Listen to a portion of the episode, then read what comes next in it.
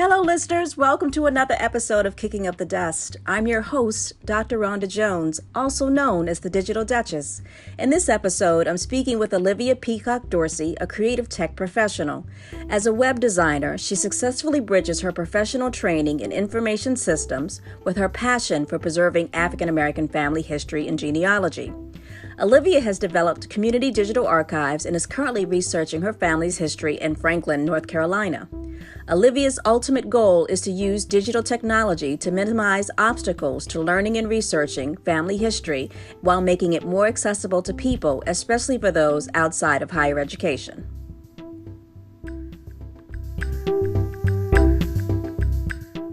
So, my full name is Olivia Dorsey Peacock. I'm currently residing here in Dallas, Texas. I'm working as a software systems specialist, essentially providing web development, project management, and a little bit of data analysis to researchers here um, at a medical center here in Dallas. Okay, so how long have you been in Texas? I've been in Texas for two years. So, where's home for you?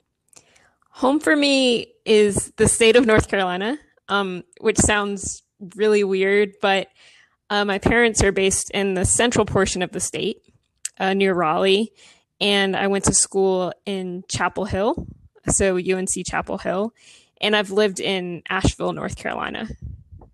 And what did you study in Chapel Hill? I studied information science for my bachelor's degree and for my master's degree. So you got a master's in what? Information science. Information science. So you've been at Chapel Hill for your educational training. What was that experience like? It was interesting. Um, so I would say, of course, for undergrad, it was an experience of trying to explore and trying to figure out what I wanted to do. Um, I'm sure as like with many people who went through their their undergrad training, they switched their major several times. So I went from English to Spanish to computer science to finally information science. And then I kind of rediscovered African American history and ended up doing a minor in that. Oh, that's fantastic. So, how did you come to understand that you liked information science? You went from a humanities background to IT, basically. Mm-hmm. Pretty much. Um, so the the plan for me initially when I went to undergrad was to go do computer science. So I had gotten very interested in HTML and using Microsoft FrontPage and just trying to create things. Um, but computer science ended up being a little bit too deep in the weeds for me. I thought that, okay, this feels like a very sterile kind of subject, like we're just programming and expected to know about these abstract concepts. I was drawn to information science because it had a very personable feel to it. Um, information science is about understanding how information flows from person to person. So not only are you building systems, but you're building systems with those people in mind. And how did you do, uh, like for my listeners who don't really understand the level of, of training, like were you good in math or like how did you know that computer science was you would do you do well in something like that? So I'm definitely not good in math. and that that's probably part of the reason I was a little bit scared of computer science as well because with the prerequisites you need to take lots of stats courses you need to take advanced math courses and i'm definitely much more of a humanities uh, minded person. So that was another thing that kind of scared me away from computer science. For information science um, you do still have to have some idea of math some level of statistics especially if you get more into research.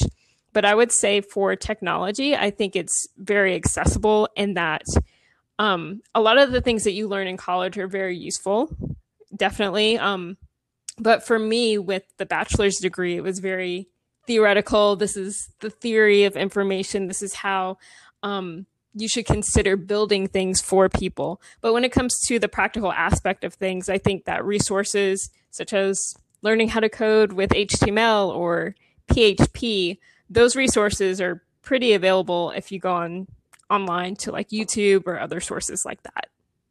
Did you struggle at all? Oh yeah, I definitely struggled. I definitely struggled. Um, particularly if we go back to my computer science course, that was kind of a let's just throw you into the cold water and learn how to to code with Java, and that was very intimidating for me. Um, even in information science as well, there were times where I was like, I really don't understand this. Um, and I'm very much the type of person that likes to do things um, on my own. So I need to actually have my hands on the keyboard, uh, using the code to actually understand what's happening versus someone just lecturing to me, hey, this is how you should theoretically do this thing. So, what kind of projects have you worked on that you were able to bridge your love of humanities and African American history with information systems? So, I've had quite a few projects. Um, I guess I'll go ahead and start off with the ones that I worked on when I was in college still.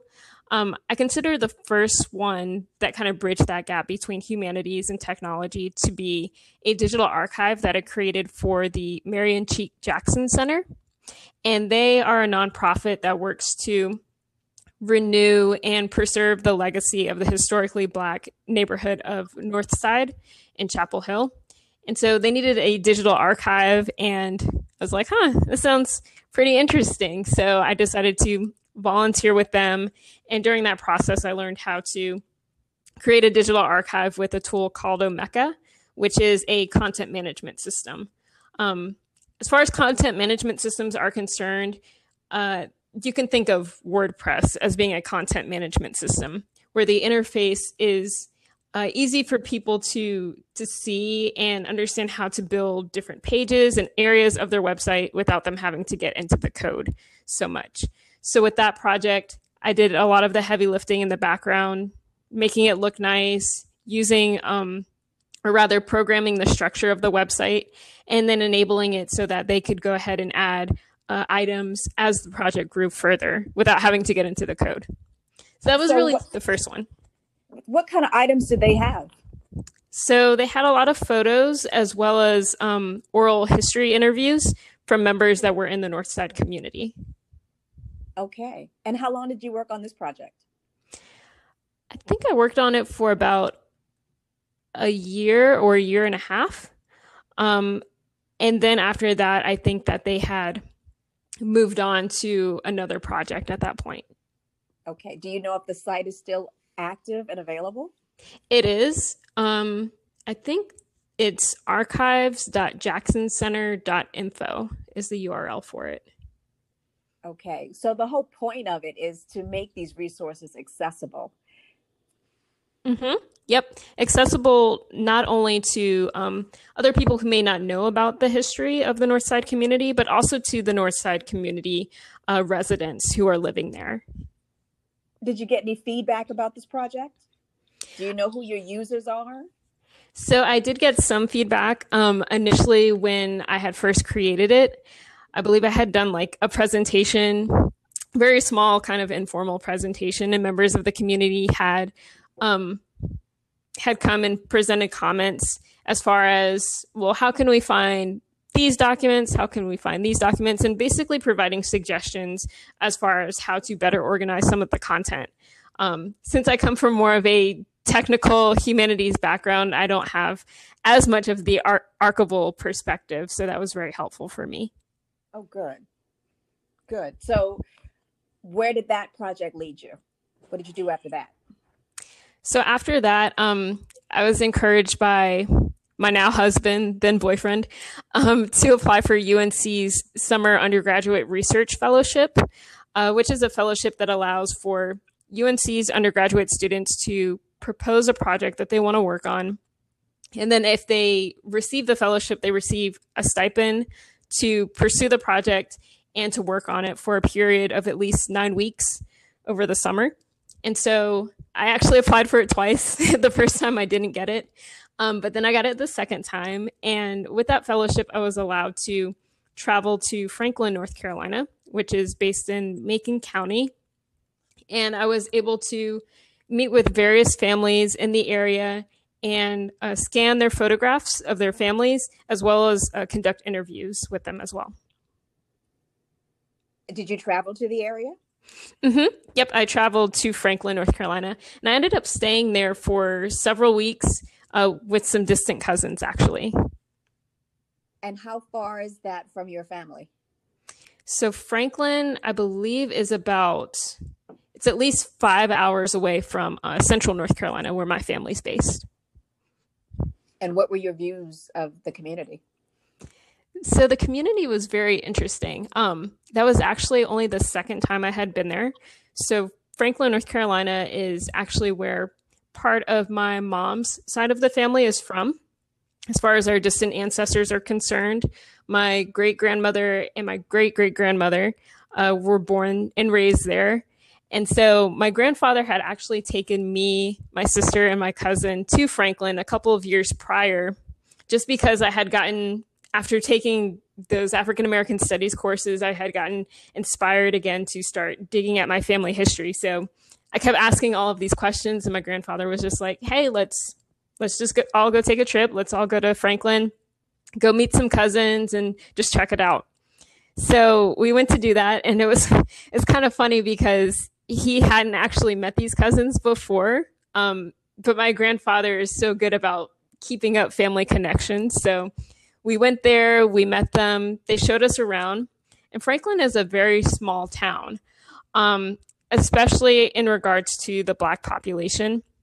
Um, a lot of the Black population has kind of died off, um, of course, as the older members have passed. Um, so it's a predominantly white uh, town and it's based in the mountains of North Carolina. So it's it's nice and quiet and peaceful and full of all nature and all that kind of stuff. Um, but when we were meeting with our with my cousins, uh, they had all of these documents and photographs that my great great grandmother owned, and so I was like super excited. I was like, oh my gosh, like I can finally put these names with these faces that I've been researching. Um, but at the same time, in the midst of all that excitement, I was concerned because these images were pretty well damaged. Like a lot of them, the the faces of the individuals in the photographs were already so faded you could barely make them out. Um, and that's what inspired me to to do my project. So, was the project uh, about preservation as well as conservation? Mm-hmm. It definitely was. Um, and my main goal was to make sure that those photographs from my great great grandmother were at least scanned and somehow cataloged and placed available online for people to view. So, this was a family genealogy project that then became a community study. Mm hmm. Exactly. Interesting. So, uh, what organizations and institutions did you collaborate with? So I collaborated with the local churches, one of them being St. Cyprian's uh, Episcopal Church, uh, which always makes me smile because it's just this little church that's actually across the street from my great great grandmother's house, which is still standing. And it's the institution where she got her education. So, um, but I collaborated with them, worked with them as far as trying to make connections with the members of the community that were still there. Um, making connections with the black community was difficult because as i mentioned a lot of them had already passed away so and the younger members of that community had moved on to different locations because franklin's a small town and there's not much to do there. As far as other entities that i collaborated with i talked to the macon county historical society and i was able to get some information from them and look through some documents there as well. And i also collaborated with the macon county public library. Um, one of the librarians there was immensely helpful um, and also shared her own family photographs as well. So, overall, do you think your education and training prepared you for this project? I definitely think so. I think that my education and training allowed me to meet at that intersection of history and technology. And I think it's enabled me to to open my eyes and see what the possibilities are as far as making sure that people can access this information. So, after this project, what did you do? So, after this project, I had a lot of life happen. um, so, my life has been interesting because I've been interested in family history and genealogy for a really long time, probably since I was like 10 or 11. Um, at that time, my mom had given me this this family tree document with all of these names, and I just kind of was hooked from that point. I kept asking people questions, trying to figure out how to find additional people that weren't on the tree and all of that. And with life happening, you don't always get the time to actually do that research. And so, one of the things I've been thankful for is being able to take those African American studies courses at UNC because it reignited my passion for genealogy and family history. So, now currently, what I'm working on are a few different projects. Um, digital Black History, which is a free searchable online directory of a bunch of different digital Black history projects. So basically, you go to the site and you can search for different terms such as like American Revolution or Georgia or voting, politics, and it'll show you a list of digital Black history projects that meet your search criteria. And so I created that project because I saw that there was a need for it. There's all of these different digital Black history projects that are coming out now, but there's really no central location to find that information. And I think it's really important to not only have a central place for these projects so people will use them, but also to make them more accessible to people even outside of academia who may want to learn more about Black history. So, what inspires you? Do you look at others' sites and others' projects and think, I can do that better, or this is a, a void that I can fill? I think it's mostly the latter. Um, because what I I typically hang out or listen to things that are going on in the genealogy family history space, uh, particularly because I'm not I'm not really in academia anymore since I finished school.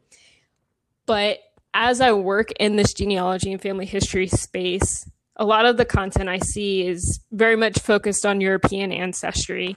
Um, and that can be very frustrating at times. I do think that it's changing with other people working on projects as it relates to um, more people of color related genealogy projects. But I still feel like there's this void as it relates to Black history. And having all of this experience with technology and the training that I gained from my information science degrees, I feel like I would be remiss not to utilize my skills in technology to help elevate our Black history. Um, I think it's a shame that, of course, elementary school, middle school, high school, I learned some Black history, but it was really in college where I got that depth and a further appreciation for my people's history. And I want to make sure that people, even those who are outside of academia, also have that opportunity to understand their family history um, and to understand Black history. And I think that the best way for people to understand and appreciate Black history is by doing their own family history research and finding their ancestors and making it a personable experience. So, are you a member of the African American Genealogy Society or do you go to any of the conferences? I'm not a member of, of the societies right now, um, but I have gone to the RootsTech conference. Uh, I went there last year. It's basically a, a conference that's supposed to be at the intersection of genealogy and technology. Um, they do have a bunch of different sessions on some technology tools that you can use with genealogy, but the majority of the workshops are primarily based in uh, genealogy methodologies, which is still great. Um, but even attending that conference, there were still limited sessions on Black history and Black genealogy. So that also further prompted me to to try to meet and fill that need. So, just for our listeners, uh, walk me through exactly how does one go about doing family history and genealogy? Yeah, sure. So, I probably don't have the best methods, but what I would say the best way to start is always to kind of take inventory of what you already know. Think about the stories that people have told you in the family over the years, that family cookouts, that family barbecues, all of those different things. Uh, to your relatives, talk to your parents about stories that happened in their childhood if you want to start. Because um, I know sometimes it can be intimidating to reach out to a relative that you don't really talk to.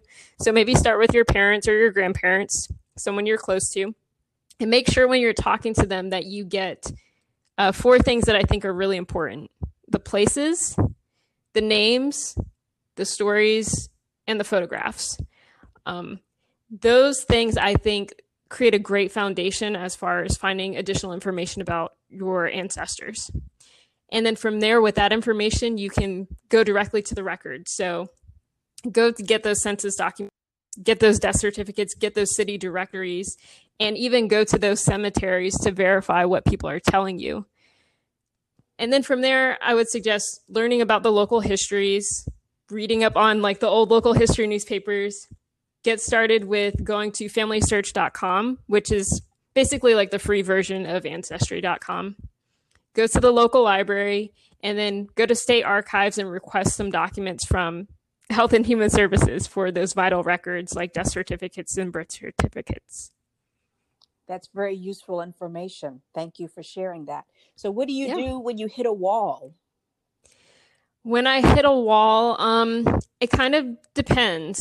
So, um, when I hit a wall, I typically kind of take a step back. It's very easy for me to get sucked into what I'm doing. Um, as far as like if I'm focused on one particular individual or one particular household. So I take a step back. There's this one methodology that I've been following that I think is really useful that I didn't create, um, but basically involves creating a timeline of the person that you're focused on.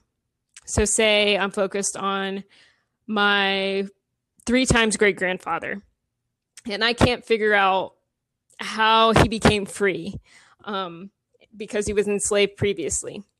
What I might want to do is create a spreadsheet using Excel and write out a timeline of all the events that have happened in his life. So, based on the documents that I find, like let's say I found a few census records he was in. Well, that tells me the years in which he was in a certain location, as well as the people he was with during that time period. So, that's appropriate information for the timeline. Then I might might find another document that tells me that he died. Okay, I have another pinpointed uh, data point essentially for where he was at a certain point in time. So being able to lay out those facts in a structural fashion helps me kind of figure out where my gaps are, like where my time points are where I don't have any events, and that may provide me with clues for where to proceed further. That's very useful. That is very useful information. So you do this for your family and you do this for communities. What about the average person? Have you helped them at all? I haven't um, helped the average person in terms of doing their own family history research. Uh, primarily, my family history research has been focused on my family for now, but I definitely want to get to that point. Um, but what I've been doing is, since I do have this tech background, a lot of that is from web development. So, what I'm doing is providing website design and development services for those who either want to blog about their family history or who may want to present their family history information on a website. So, what I do is I consult with you, figure out what information you want to put on your website or your blog. And then I do the hard work of making it look nice and doing the programming, all that boring stuff and then I show you how you update it yourself because all of these websites I'm creating are being created with WordPress because I want to make sure that even though I'm creating the website for you and making it look the way that you want, that you have the power to add content as you want and that you have the power to edit things as you may need to. So you are basically creating the site and then the user is allowed to change and update the content as they see fit. Mm-hmm. Yep. Okay. And even though I'm a novice, I'll be able to do that by myself. Do you offer any technical support after? Yeah, Can I definitely do. I definitely, I definitely do. You can definitely call me. Um, so before I launch your website, I'm going to show you, I'm basically going to lead you through a tutorial that provides you a broad overview of how you use WordPress. And then if you have any questions at any point in time, I'm also available for maintenance services as well. And do you do this for a fee? Mm-hmm. I do do it for a fee. Um, so my most up to date fees are on my website, which is oliviapeacock.com. Okay. So, how do we find you? Do we Google you or word of mouth? um, so you can Google me. Um, like I said, definitely go to my website, oliviapeacock.com. I'm also available on Twitter as at Olivia Codes. So if you ever have any questions or you want to talk to me about creating a website, you can always reach out to me through either one of those methods. So, what inspires you to do this work? For me, I would say I would have to take it back to when I first got started with my family history. Um, that was just something that when I was younger and I was introduced to it, I got so excited about. I just it's it's very hard for me to explain because it feels very natural to me now. Like when other people are like, eh, I don't care about my family history. I'm like, why not? Like these are the people that got you to this point they're the reason that you're here right now. So I feel like as someone who is essentially a survivor of all of the things that my ancestors have gone through, it's my duty to make their stories heard and make their stories visible. Um, I've done several interviews with family members, and I've heard a whole bunch of different stories about ways in which my ancestors have struggled and i can i can clearly visualize and see these things happening and to think that after you die and pass away like those struggles don't matter i think is does a disservice to that person who lived that life. And so it's important for me to make sure that my family's history is told. But then when i think about other people especially black people who don't know about their family history i want them to also have that feeling as well. I want them to feel excited to find a new name of a person, to find a new document that leads them to a new clue, to finally find a photograph of that ancestor and figure out, oh, well, that's where, where my nose shape comes from. Little things like that. And then I also think about Black history as a subject. Like I said, when you're in public school, you get a little bit of it here and there, Martin Luther King, Harriet Tubman, all of that, but that only scratches the surface of what is out there for Black history. And so when you, there's this um, report that Pew Research uh, did in 2009 asking people about their race and their identity. And in that survey, I think it was about 75% of Black people said that they saw their race or their ethnicity as central to their identity. And I think that family history is very important for helping to uh, establish and to um, basically reinforce that identity. I do want to ask you about when you mentioned families that don't want to know their history? What about the secrets and fear and misinformation that prevents people from wanting to know? How do you get past that hurdle? I think it takes time. I will say that I've encountered that a little bit with with some of my relatives and I the first step you really have to take is developing that relationship with that person um, there are always going to be secrets and things that people don't want to talk about. And I think it's important to respect those wishes. So if I interview someone and I want to ask them about a specific event that's been harmful for them, I, I want to gauge how that person feels and what they are like as a person first before I get to that point. And if we get to that point and I ask them that question and they dismiss it or they don't want to talk about it, then I completely respect that.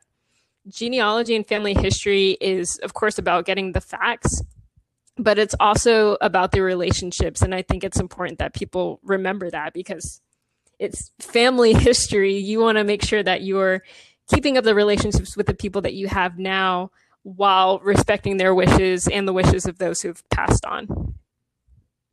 So now that you've done your own family's history, where do they fit into the narrative of United States history? So I'm definitely not completely done with my family history. Um, but as far as the narrative of United States history, um, we could take it in a couple of different directions. of ancestors who migrated from down south to the north as a part of the Great Migration. And even while doing that, they still encountered struggles along the way. Um, in particular, thinking about my great grandfather, um, Clifford Lawrence, who was born in Walhalla, South Carolina. Um, just worked on his dad's farm essentially, pretty much his whole life. Met his wife, and then um, they had a kid. She passed away. He married another wife, and they moved up to New York. And they had a bunch of of struggle. He actually ended up getting into a dynamite accident and ended up losing his leg and losing loss of his arm. And so, just thinking about that whole process, him having to survive segregation in the South, getting up not only the courage but also the financial will to move up north How did he to do New York. with a physical disability? Well, he had already moved to um, New York before the disability Oh, okay. Okay. Yeah, and so after the disability happened, he couldn't he couldn't really work. His family had a farm up north. He couldn't really work. Um, he was unemployed, so they decided to open a laundromat business. But at the same time, like you have to think about how he felt in that moment. He had one, two, three, four. He had four kids at the time that he had to take care of and provide for. And not being able to really do that to the full extent that he wanted to, even being young, um, it, it's painful to think about. So just thinking about things like that, um, and the injustices that my ancestors faced throughout the history of this country can be a lot to take in. Wow. I was just thinking about the the themes of you know migration, entrepreneurship, disability. Uh, you know, there was no safety net for African Americans. You know, being uh, the question of, of the challenges of manhood, of Black manhood, of raising a family.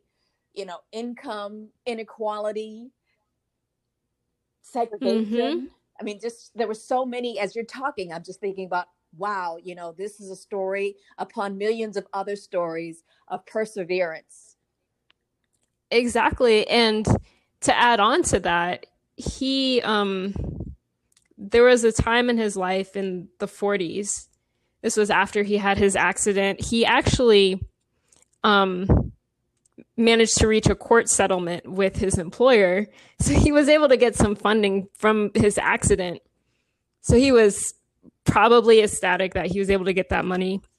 That, He got a car that he had- was served for an African American. Ex- exactly. So he was able to get a car that he probably had wanted for some time and decided to take the family down to Franklin, North Carolina, which is where his wife was from, and visit with her family, which she hadn't seen in I forget how long, but she hadn't seen in forever. Um, and during that trip, uh, one of their um, sons actually was taken and went missing. And to this day, um, it's still a very sensitive subject in my family because they don't know what happened to my my uncle. Was he? essentially, Uh, he was two or two and a half. oh my goodness. Yeah. So it was it was a huge thing for that little town of, of Franklin, North Carolina. Um, and I won't go into details about the theories about what happened. And but, I um, don't want to. I won't ask because it sounds like it's very painful. Yeah. So, but yeah, it was it was a huge thing. But when you put that on top of everything else he had to go through, and as you say, you think about the other stories of other Black families who had to go through those things. Um, as I take it back to family history, I I think that I would be remiss to not acknowledge those struggles. So, what are you going to do with all this information? Are you going to publish a book? So I'm hoping to do a whole bunch of things. Um, publish a book for sure. Uh, one thing I've been doing with my family lately, kind of in an effort to recruit people in my family to help me research this history, is send out uh, quarterly family history newsletters. So I use MailChimp and I basically just write out like quick sketches of things that I've learned um, in my research for that quarter. And then I usually incorporate family members' photographs as well. And so they've been really receptive to that. Based on the reception to that, what I'm doing now is redesigning Franklin Memories, which was that online archive I created from that fellowship at UNC. I'm redesigning it to include more narrative information about each of the individuals and also to illustrate their relationships as well. And so the goal for that is to not only make it publicly available, but to also enable my family members to contribute and to add their own content, to add their own stories about these individuals to that website. I'm very happy you brought that up because my next question was how receptive are your relatives to the work that you're doing and whether they're they're giving you any kind of assistance? They've been very receptive. Um, Were they I would say definitely for you to come along? okay. Well, according to my grandfather, yeah. but um, it, it's varying degree. So so people are very receptive. It's just more people are interested than others. Um, as you can imagine, some more of the older folks are a little bit more interested.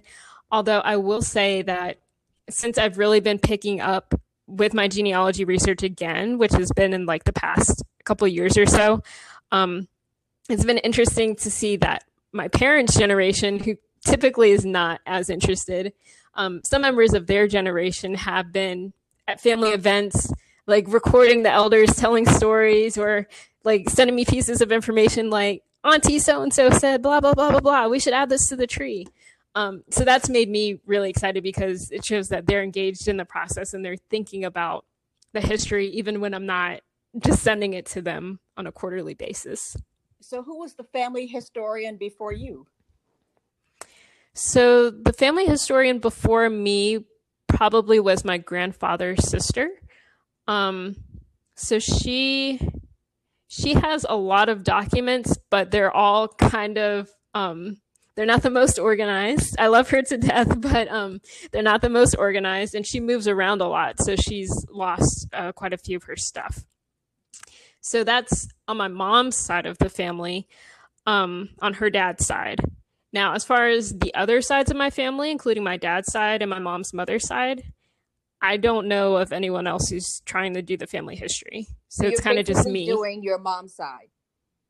Yeah, right now I'm primarily doing my mom's side because that's where I have the most information for now.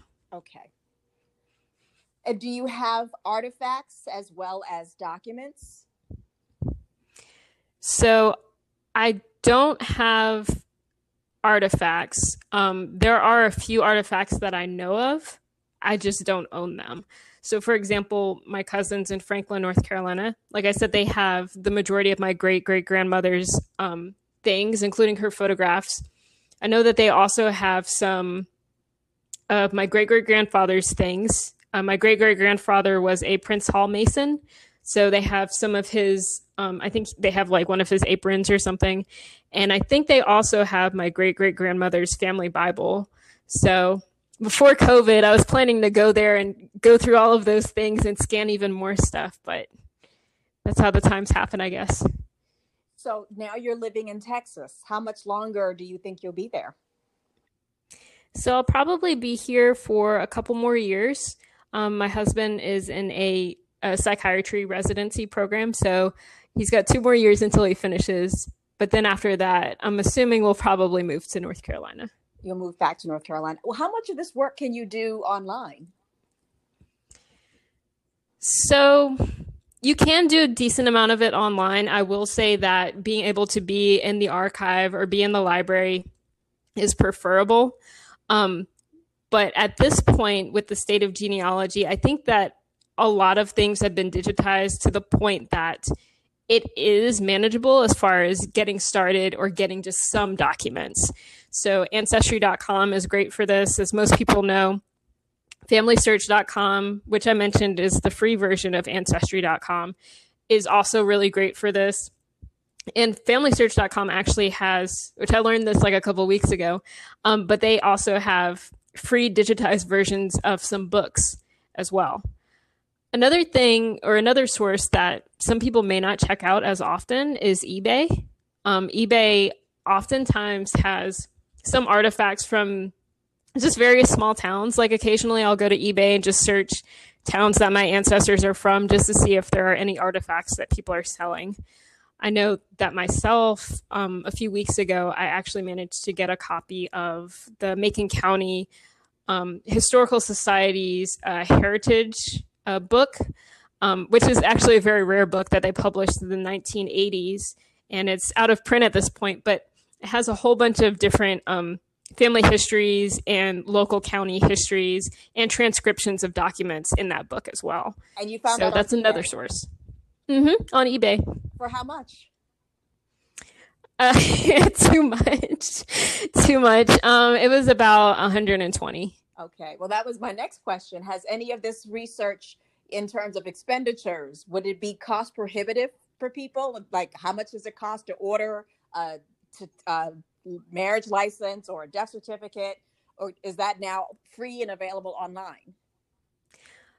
So it depends on the time period. Now, there have been plenty of death certificates that I've been able to find online for free, most of the time through Family Search or Ancestry.com.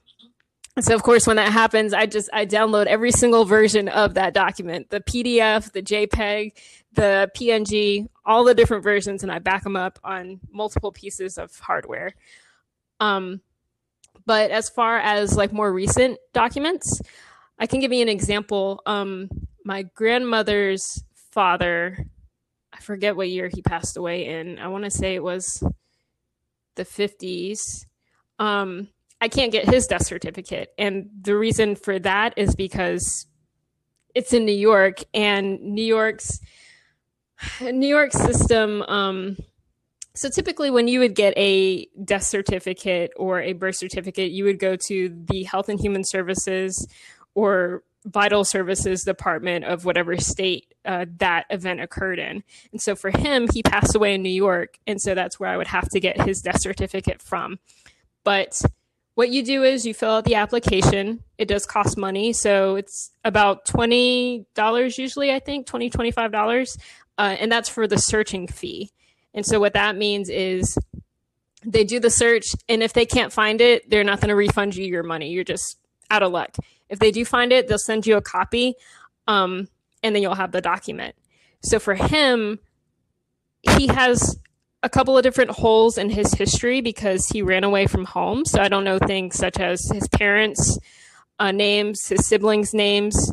I know when he was born and when he died and his name, but they still were unable to find his record. But I also think it's it may be due to the volume of record requests that they receive. So, in addition to vital statistic records, can you get information for, say, military records or employment records? Oh, definitely. Um, military records and death certificates are probably my two favorite record types, which sounds kind of weird.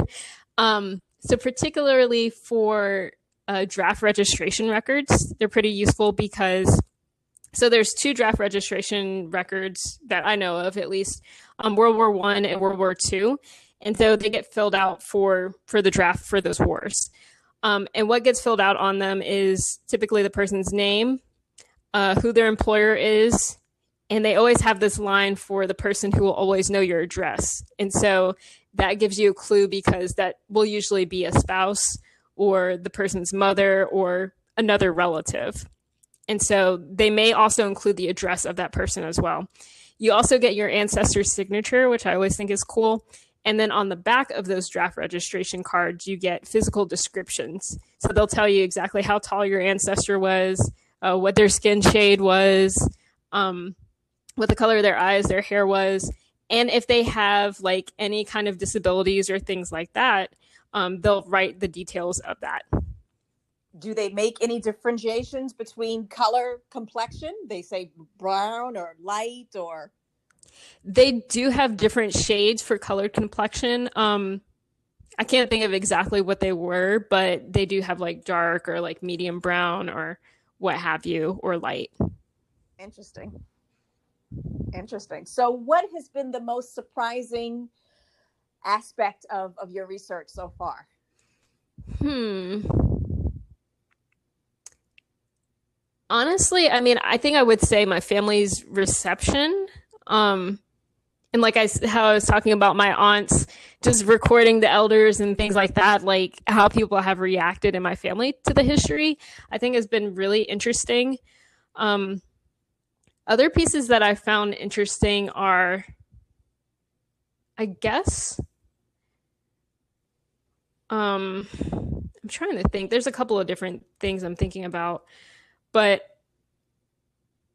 so I would say to kind of explain this, um, my great great grandmother lived to be 107, and so so she she lived in Franklin, North Carolina. So I always go back to her every single time I have a question or I'm confused about something. I always go back to her because since she lived to be so old, there's so many people that tried to interview her and ask her why she got to be so old. so um, it's always funny to me that because I've read over her interviews so many times already, I would I should probably have them memorized. But anytime I'm researching that side of the family and I'm confused about something, I go back to her interviews and the answer is right there. And so it just makes me happy to think, well, maybe maybe my ancestors are still trying to help me out with this thing. So I don't know if that answers your question, but that answers my question. But my next question is how are you organizing these materials? So I was very disorganized to start, um, but I have a couple of different methods. So I'm using Trello to keep track of my task and to keep me focused on whatever aspect of my research I'm focused on. And, and, and what is Trello? So Trello is essentially a very simple project management system that uses the Kanban project management style. And so basically in layman's terms, um, just imagine having like three columns, one column being for items to do, another column being for items in progress, and then a third column being for items to be completed. And so you can create these cards to go into each of the columns. And so if I have certain tasks that I know I need to do at some point, I'll put them in the to do column. And then when I'm working on them, I'll move them to in progress. And then when I'm completed with them, I move them to completed to kind of keep track of the flow of my task essentially. So um, so I use that for task management to keep myself focused on whatever aspect of research I'm focused on. I use OneNote for quick notes and for my initial drafts of my family's uh, biographies for each individual. And I like OneNote because it you can kind of think of it like Microsoft Word ish. Um, it's basically like a virtual notebook where you can keep information organized into different tabs. And so what I do is I have my families and um, each family has their own tab. And then within each tab, each family member has their own page. And what I like about that is that OneNote is also connected to the cloud. So I can have the OneNote app on my phone. So whenever I'm in the library or in the archive, I can go to OneNote, look up some information, and then identify what resource I need to get based on that. So I have that. And then I'm using Word to develop my ancestors' biographies. And then eventually they'll go into WordPress. And then, as far as the documents are concerned that I download online or scan, I keep them stored on my Windows computer. So I have a folder for each family. And then within each family, I have folders for each different type of document, whether it's a newspaper article, census record, city directory, death certificate, etc. And then I also have it backed up on an external hard drive and these are all free programs? So, yes, Trello does have a free version. Um, you can pay for Trello too if you want more features, but I don't do that. I just use the free version. Um, OneNote, I believe, is still free. Um, if you have a Windows computer, you can go to the Windows Store or the Microsoft Store um, and download OneNote as the app, and it's free. Um, Word is not free but there are there are some free uh, pieces of software that are like Word out there, like Open Office, which you could use. And then um, external hard drives are not free. You would have to pay for an external hard drive. And what about Google? Can I use any Google programs Yeah, you could. To- compatible? yeah, you could totally use Google if you wanted to. So if you wanted to use like Google Docs or Google Spreadsheets, you could do that.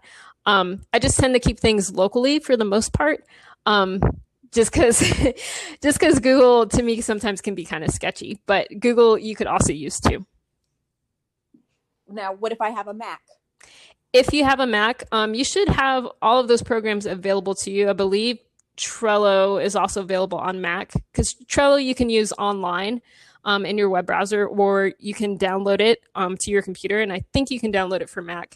Um, I believe Office is still available for Mac. So if you wanted to have uh, Microsoft Word, you could still do that. OneNote, I think, is available for Mac, but don't quote me on that. And then, of course, Google Docs you could use on Mac because it's online.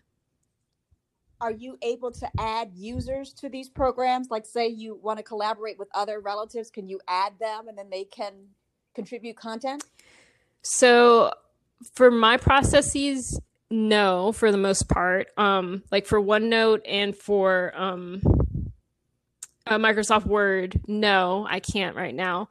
Um, but if you had Microsoft OneDrive, Microsoft OneDrive essentially acts just like Google Drive. Um, it's a cloud based storage solution.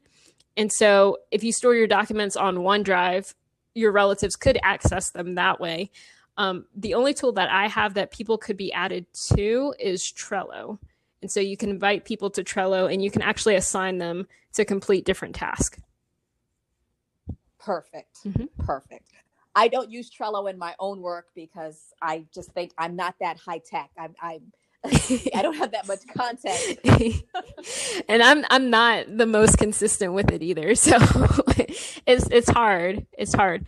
Um, one other thing I wanted to mention as far as tools um, that I recently started using, there's a bunch of different family tree tools that you can use, like Family Tree Maker, um, some other ones. But the one that I use is called Roots Magic, and the reason I use it is because it's free. They also have a paid version as well, but it allows you to essentially create your family tree and um, you can basically store all of your family information into that tree. And if you ever need to move it to a different program like ancestry.com or something like that, you can export that family tree file into a file called GEDCOM files.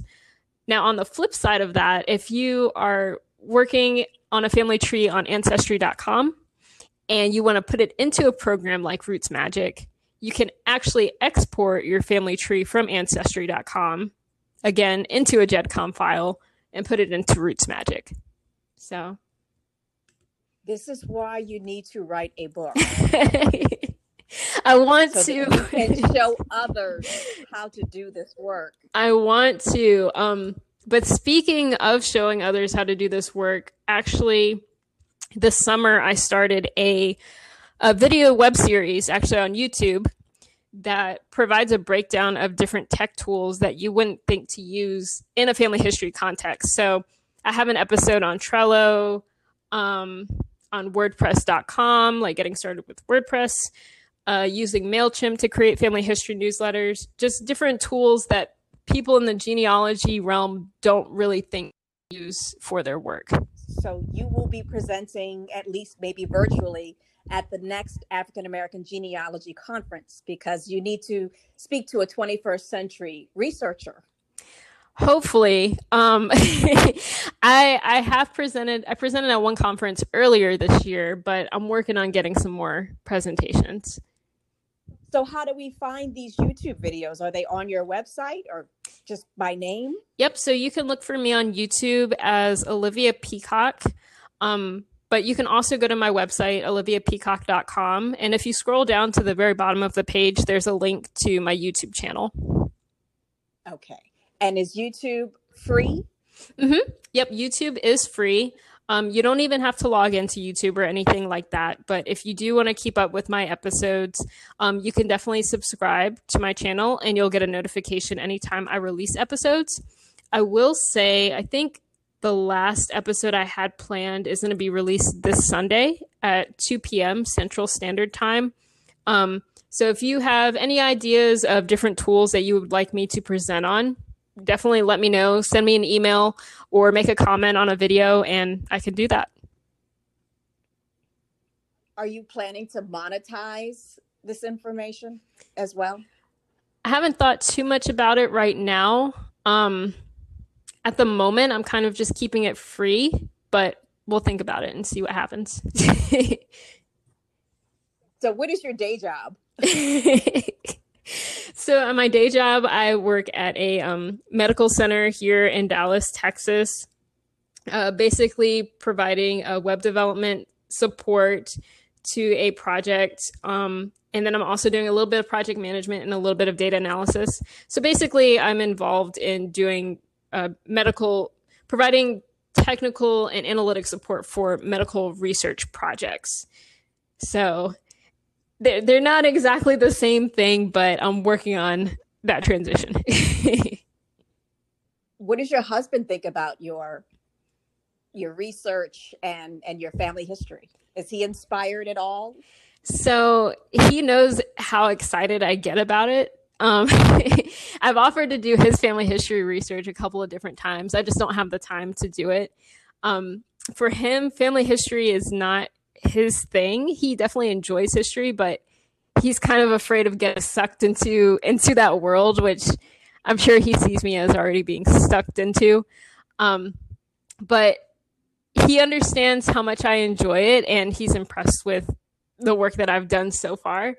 And whenever I'm working on it, whether it's me doing the technological aspect of genealogy by making websites or doing my videos or doing my family history research, just getting with the documents, he kind of just leaves me alone and he's like, yeah, she's in her own world for now. I'll just, I'll let her do her kind of thing. So.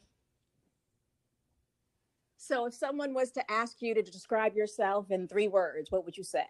Oh, in three words. Um, hmm. I need to think about that. I will give you three words. You are you are a heritage informatics specialist. Aw, thank you. I sometimes like brand myself as like a creative technologist, but it doesn't include the heritage part. So maybe a creative heritage technologist. But at this, there you go. Yeah, but at the same time, I, it's hard because I don't know that people know that there's so many different aspects of technology. like technology is like everything computers, but I like that though. I like that. Well, that's the purpose of my podcast. I want ordinary people to see how my my my interviewees have come to this path what led them there that you could be a reader you could be a humanist but yet you can have an interest in technology and digital tools and and how your education is not always what you thought it would be that you started on one path and you went down another path and it led to something else? Exactly and i think i think life is all about that all about that and i especially want to say that um like my whole career so far has been in technology. Um and in most instances i've been the only black woman sometimes the only woman on the team. And so i know that it can be difficult to think like oh this is something that that i can do especially as a black person um, because there aren't a lot of us in tech. I do think that that's changing but but still you do notice the lack of diversity in these tech companies. Okay so in closing um, is there anything else you'd like to add?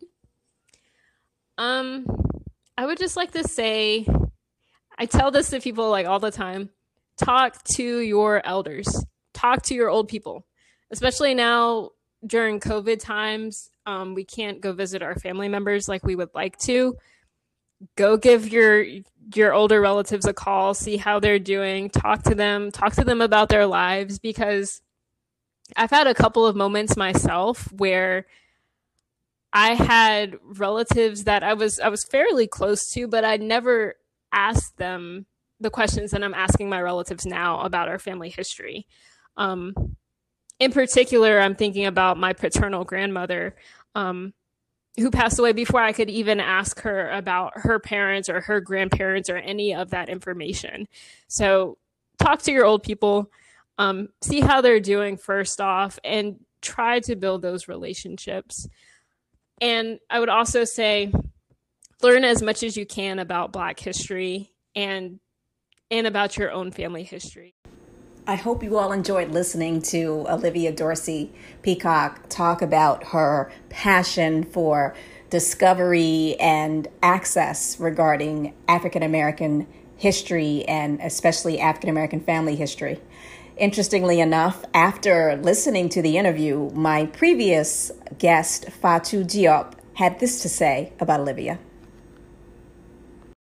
Oh, no, don't mention. This is my pleasure, really. Uh, all the, the work you've been doing are so inspiring, and this broadcast with this special guest was amazing because it was so inspiring okay? And uh, the part she said that we have to talk to our elders is really important because even here in, in africa we don't have the chance to to exchange with our grandparents because i remember when i was younger anytime i asked my grandma who was your mom? she'll be like she will never take me serious but i wanted to know but they take you too curious and they don't want to talk about those things i don't know why but this is how it goes so it's it's inspiring really. And she's doing a, a really amazing job. Yeah.